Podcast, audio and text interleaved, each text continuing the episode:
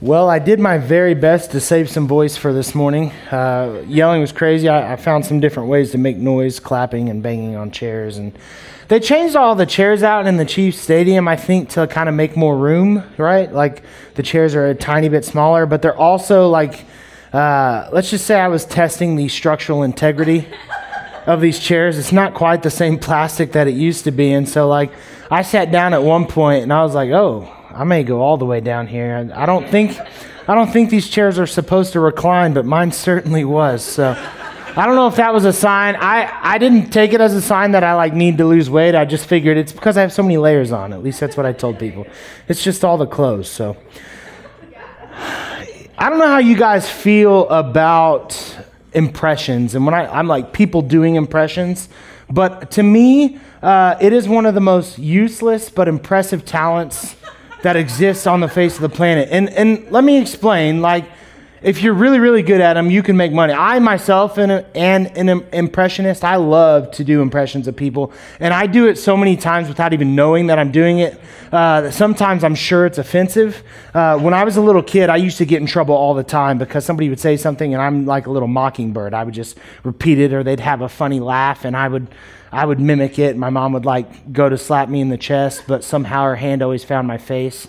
Um, but I, it's just something I love. Like if I need to kill time, that's what I. I'll like pull up YouTube and I'll watch a video of actors or comedians doing impressions of other people. One of the best in the world, but I don't. I sure you probably know this by now because he's gotten kind of a following for. But Jamie Foxx, like if you ever just want to watch somebody do some impressions that are like perfect of every random person in the world, Jamie Foxx, for whatever reason, is impeccable. Like he can do everyone in every situation at every time, and I don't know why. I'm kind of jealous of that uh, because maybe if I was that good, I'd be famous too, and I don't know, making money off of it. But here's the thing: in, in order to be um, someone who is impressed, is that I don't know, eh, have impressions done of you? Like, in order for that to be the case, you have to be somebody who is worthy of having an impression done of you, right? We typically don't do impressions of people we're not fans of or friends of or people that we love. Like,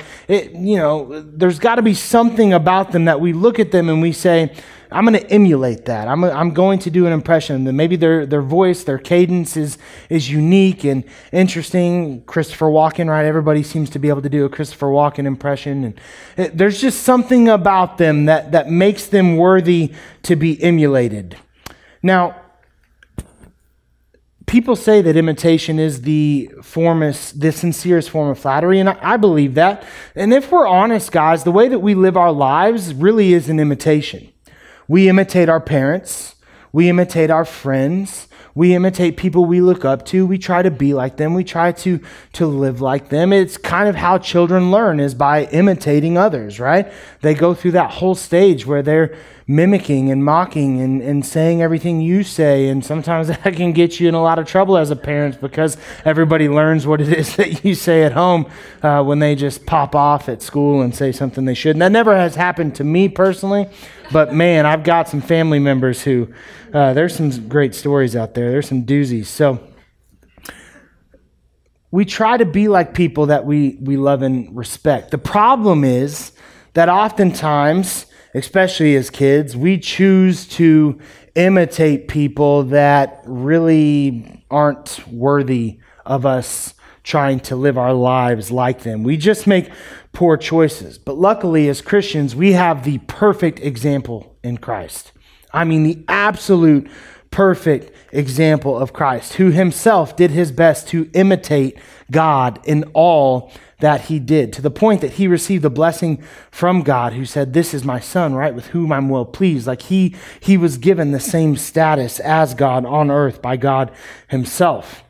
Christ, this perfect example of humility, denied himself of his own equality with God, even being given that honor by God Himself. And so today, we're, as we talk and continue to talk about humility, we're going to look at the example of Christ. And this is one of my uh, favorite passages in all of Scripture. And I feel like I say that regularly, but maybe just I love Scripture. Like I read something and I think, man, that's so cool. And, and there's so much depth to that. And there's so much to learn from it. Well, this is certainly one of those passages. So Philippians 2 1 through 11, I'm going to read through it in typical fashion. And then we're going to kind of break it down verse by verse. But this is what it says.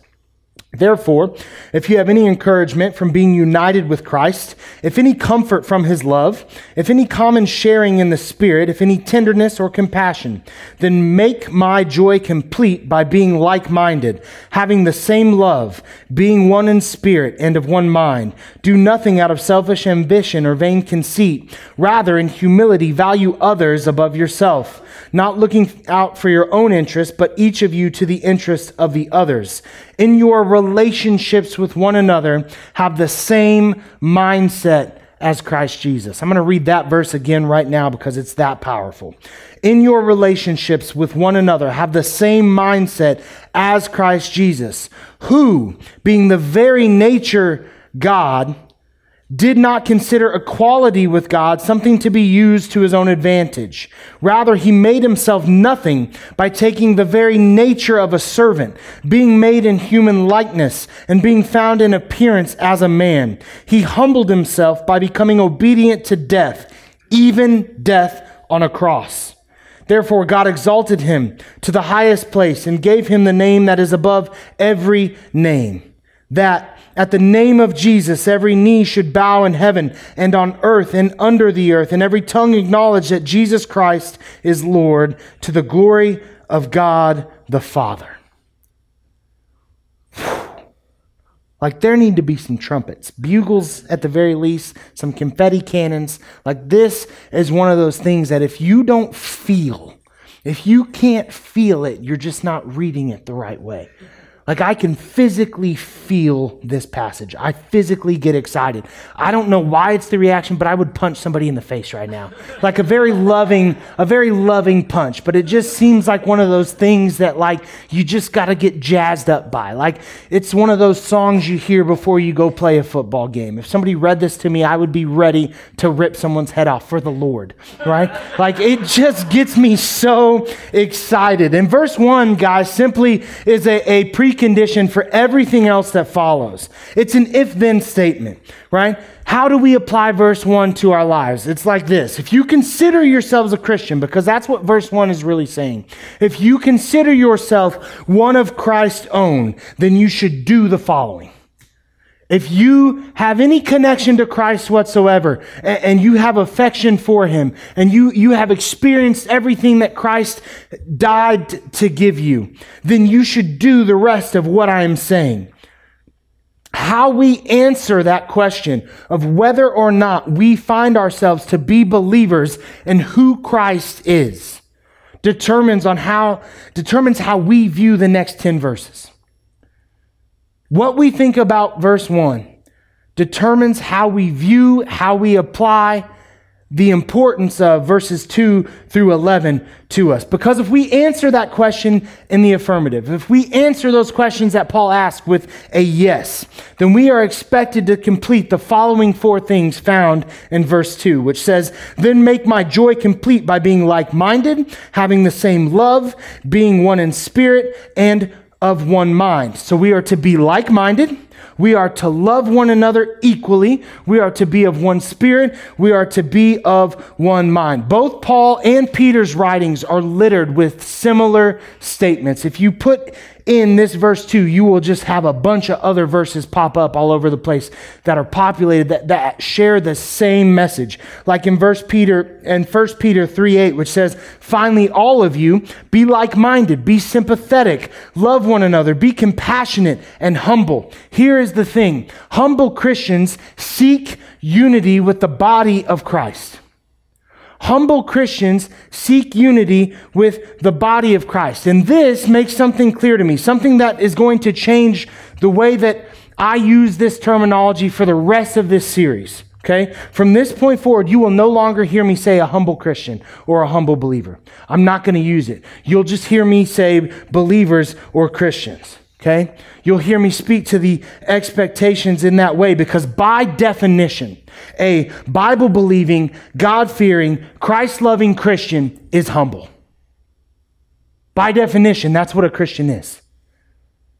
There's no such thing as a humble Christian and a non humble Christian, right? There is such things as those who follow Jesus and those don't. Those that follow Jesus and those don't. Okay, if you are struggling with humility, you are not following Jesus. There's no other way around it. If you have such an elevated sense of self, there's no way that Christ can possibly hold the position in your life that he needs to hold.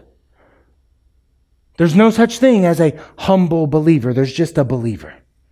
And believers, by definition, are humble because our Christ was humble. Look at verse 3 and 4, which state, Do nothing out of selfish ambition or vain conceit. Rather, in humility, value others above yourselves, not looking to your own interests, but each of you to the interest of the others. And this is one of those things we've brought up over the series, but can you just imagine? I want you to just think for a moment about the utopia that would exist if we all had this mindset, if we looked first to what was most valuable for everyone else rather than what was valuable for ourselves, right? And if everyone else looked first at what was valuable for us and not for them. If we all looked out for what was best for each other, think about how much better of a place our world would be. Again, this doesn't say don't look after your own interests. It just says that we are putting others first. Because if we are imitating Christ, if we are living our lives as an imitation of the Son of God, then that is exactly what we do. We put others first. The train agrees. We put others first. Because doing the opposite Doing the opposite destroys unity. There is no room in our lives for empty glory. None. It is a waste of time. It is a futile pursuit. We aren't living to pat ourselves on the back. We aren't trying to be first. And if you believe scriptures such as Matthew 19:30 that says many who are first will be last and many who are last will be first, it makes it clear that we should actually seek the opposite of the first space, right? It's not about finishing first. It's not about being number 1. It's not about putting ourselves on a pedestal. It is about making ourselves the very last. Jesus tells that, that very uh, pointed story, right? We call them parables, where he talks about uh, the, the, the guest at, at the, the dinner party and how you should never at a dinner party sit yourself next to the person who's hosting the dinner party because you might be embarrassed because they might rather sit by somebody else. Right? They might say, "Hey, uh, Phil, uh, we're going to need you to get up and shift about six spots down because I'd like these people to be right next to me." right? But rather, you should sit as far away as possible. Take a seat that isn't a seat of honor so that in doing so, you might be honored because the host might say, Hey, Phil, why are you sitting all the way down there? Come closer. I want you to, to be with me, right? There's a whole lot less embarrassment in humility. There's a whole lot more godliness in humility. The way to be like Christ is to, in fact, be humble. We should not seek first, but humbly we must see others as having a greater value than ourselves. A spirit of pride in human relationships indicates a lack of humility before God. A spirit of pride in human relationships indicates a lack of humility before God. If we're looking around at the people in our lives and in our world and we're thinking, well, I'm better than that person, right? Or we're thinking of all the ways that we check boxes that they don't. I, I guarantee you there's something off about our relationship with God if we're doing that. We, we are not standing before God with the attitude of humility that should exist in our lives. How we avoid this pitfall is by what verse 5 tells us is the same mindset of Christ. In your relationships with one another, have the same mindset as Christ Jesus, who being the very nature of God, did not consider equality with God something to be used to his own advantage. I've been struggling all week with, with finding a way to make you feel specifically verses 5 through 11 in the way that you should feel them. And I already told you, for me, this, this evokes, I mean, real feelings. Like I can feel my heart start to race. I can get a little jittery. Like I told you, I'm getting fired up. I can feel it. And I want you to feel it too. I want you to read it in such a way that you feel it. Like I wanted some deep bass and like I don't know. I talked about the confetti cannons, like the I turn off the mic, turn it all the way up, let's turn it back on and blare that sound again that was at the beginning of service. Like we have got to just absolutely feel this having the same mindset of Christ, who being the very nature of God, the exact nature of God, did not consider equality with God something to be used to his own advantage. How interesting that in our salt group this morning we talked about Adam and Eve and how they were tricked by the serpent, who all he had to say to them was, God doesn't want you to eat this fruit because he just doesn't want you to be like him. You see, there's something innately sinful because this, this was taking place in Adam and Eve before sin was introduced into the world. Sin hadn't yet taken place because they hadn't yet broken the only rule that God had given them. But there is something innate within us that wants to equate ourselves to God. I am in control. I have the power. I know what's best. Look at me. Everybody should follow my way. I know the best way. I am wise. I am smart. I am beautiful. I am intelligent. It's all these affirmations they tell uh, us to tell ourselves in the mirror so we'll walk out in the morning feeling really great about ourselves, right? I, I have the power. Here's Christ, who literally had the power. He had it.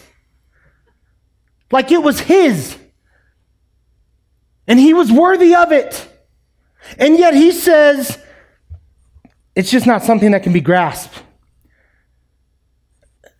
I, this equality with God is not something I can use to my own advantage. Say what? All the power in the world to yield, and yet he chooses not to. He chooses not to. Instead, instead, verses 7 and 8, rather, he made himself nothing. He made himself nothing, taking on the very nature of a servant. Excuse me? Excuse me? All the power in the world to yield, deserving of it, should be just adorned, right? Deserves the table next to the, to the feast host. And he says, No, I'll, you know what? I'm not even going to sit at the table. I'll just be outside. If you need somebody to pour your drinks, let me know. If I can help you clean up that mess, I will gladly do it. He is God, and yet he decides to make himself a servant, being made in human likeness. And I'm well aware, and yes, I'm being funny, but I am also being honest. I am well aware that Jesus was probably in much better physical shape than I. But there are times in my life where I'm forced to see myself in a mirror, and I think God chose this. Like, Christ was like, hey, I'll be a human. Why? Why? And it goes further. And being found in appearance as a man, he humbled himself by becoming obedient to death. You see, here's the thing about God it's one of the conditions of being God, he doesn't die. He doesn't die. He is eternal. He is almighty. There is nothing that can kill God, or he is not God. But Christ said, hey, you know what? I'll give that up. And I'll be obedient to death. I will die. But not just that, I'll let you pin me to a cross. I'll let you beat me. I'll let you blaspheme me. I'll let you break me. I'll let you spill my blood. I will suffer. I will cry. I will be destroyed. I will be literally nailed to a cross. I choose it. Why? Because he had the mindset of Christ, as he was Christ. And he saw others as more valuable than himself, even though he was equal to God. You want to know why you can't comprehend that? It's because it makes no sense. You shouldn't be able to comprehend it. It makes no sense. It doesn't. And yet God sees you and you individually. I believe this with all my heart. He sees you individually and he says, that person is enough. That person is enough. Phil Souza, you are enough. Heath Hamilton, you are enough. Devin Keaton, you are enough. You are all enough. If it was just you, it would have been enough because he will leave the 99 to chase the one. And he is coming after you because he loves you. He loves you. If you take nothing else from today, this is what I want you to remember. This next statement. Christ wasn't held to the cross by the nails in his hands and feet. It was his humility that kept him there in your place. Christ was not kept to the cross by the nails in his hand and feet. At any moment, he could have called a host of angels. He could have been miraculously healed. He could have come down off that cross. He was God. He is God but he chose you. In his humility, seeing you as more worthy than himself, seeing you as more valuable than himself. To God the Father, he chose you, and he stayed up on that cross all the way through his death so that you might experience the love of God. That is humility. The gospel is cemented in a foundation of humility. The cross stood in Christ's humility. Not only did he allow himself to stay on the cross, but he is what held the cross together. Make no mistake about it. Therefore, verse 9 Therefore, God exalted him to the highest place and gave him the name that is above every name. That at the name of Jesus every knee should bow in heaven and on earth and under the earth, and every tongue acknowledge that Jesus Christ is Lord to the glory of God. That's why Christ is where he is. That's why he deserves the adoration that I say he deserves. Because when he could have taken it, when he could have taken it, when he could have chosen it, he didn't. And so God said, Now it will be given to you. Now it will be yours.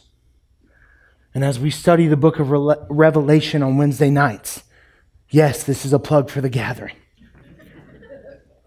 6 to 8 p.m., we share a meal. We go over the Bible. Lots of discussion. It's great. But as we study the book of Revelation on Wednesday nights, and we talk about the second coming of Christ whenever that should take place, make no mistake about it that every knee will bow. Every knee. And every tongue will confess, whether they want to or otherwise. Because Christ is who God says he is and he is the name above all names. And he is God because God made it so.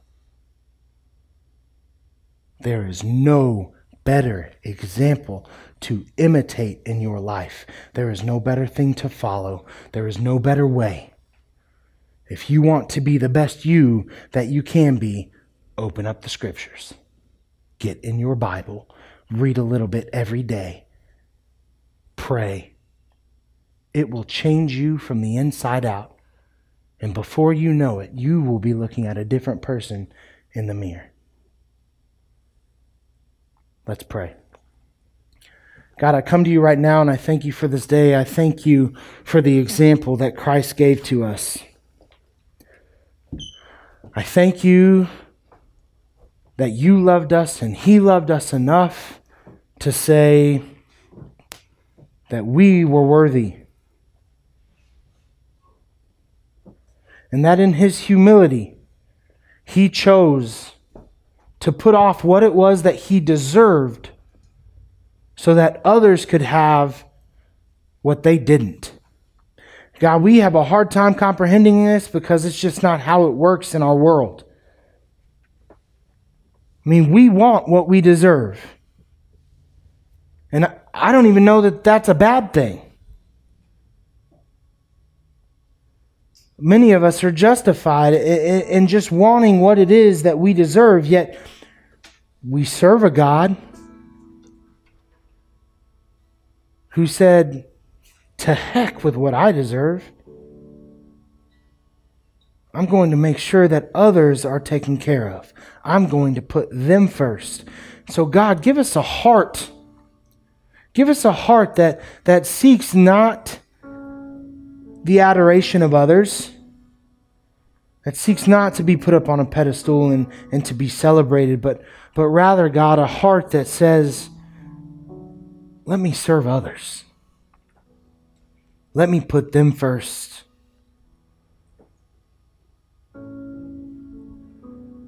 Let me do whatever I can do to show them the love of God.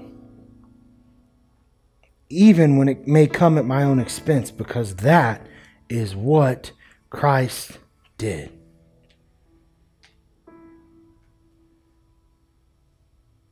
May we all change the things that we need to change to reconstruct our lives the way that we need to reconstruct them in order to follow Christ the way that we need to follow Christ. God, we ask for the strength to do these things and the wisdom to see that humility is the only way. In Jesus' name I pray. Amen.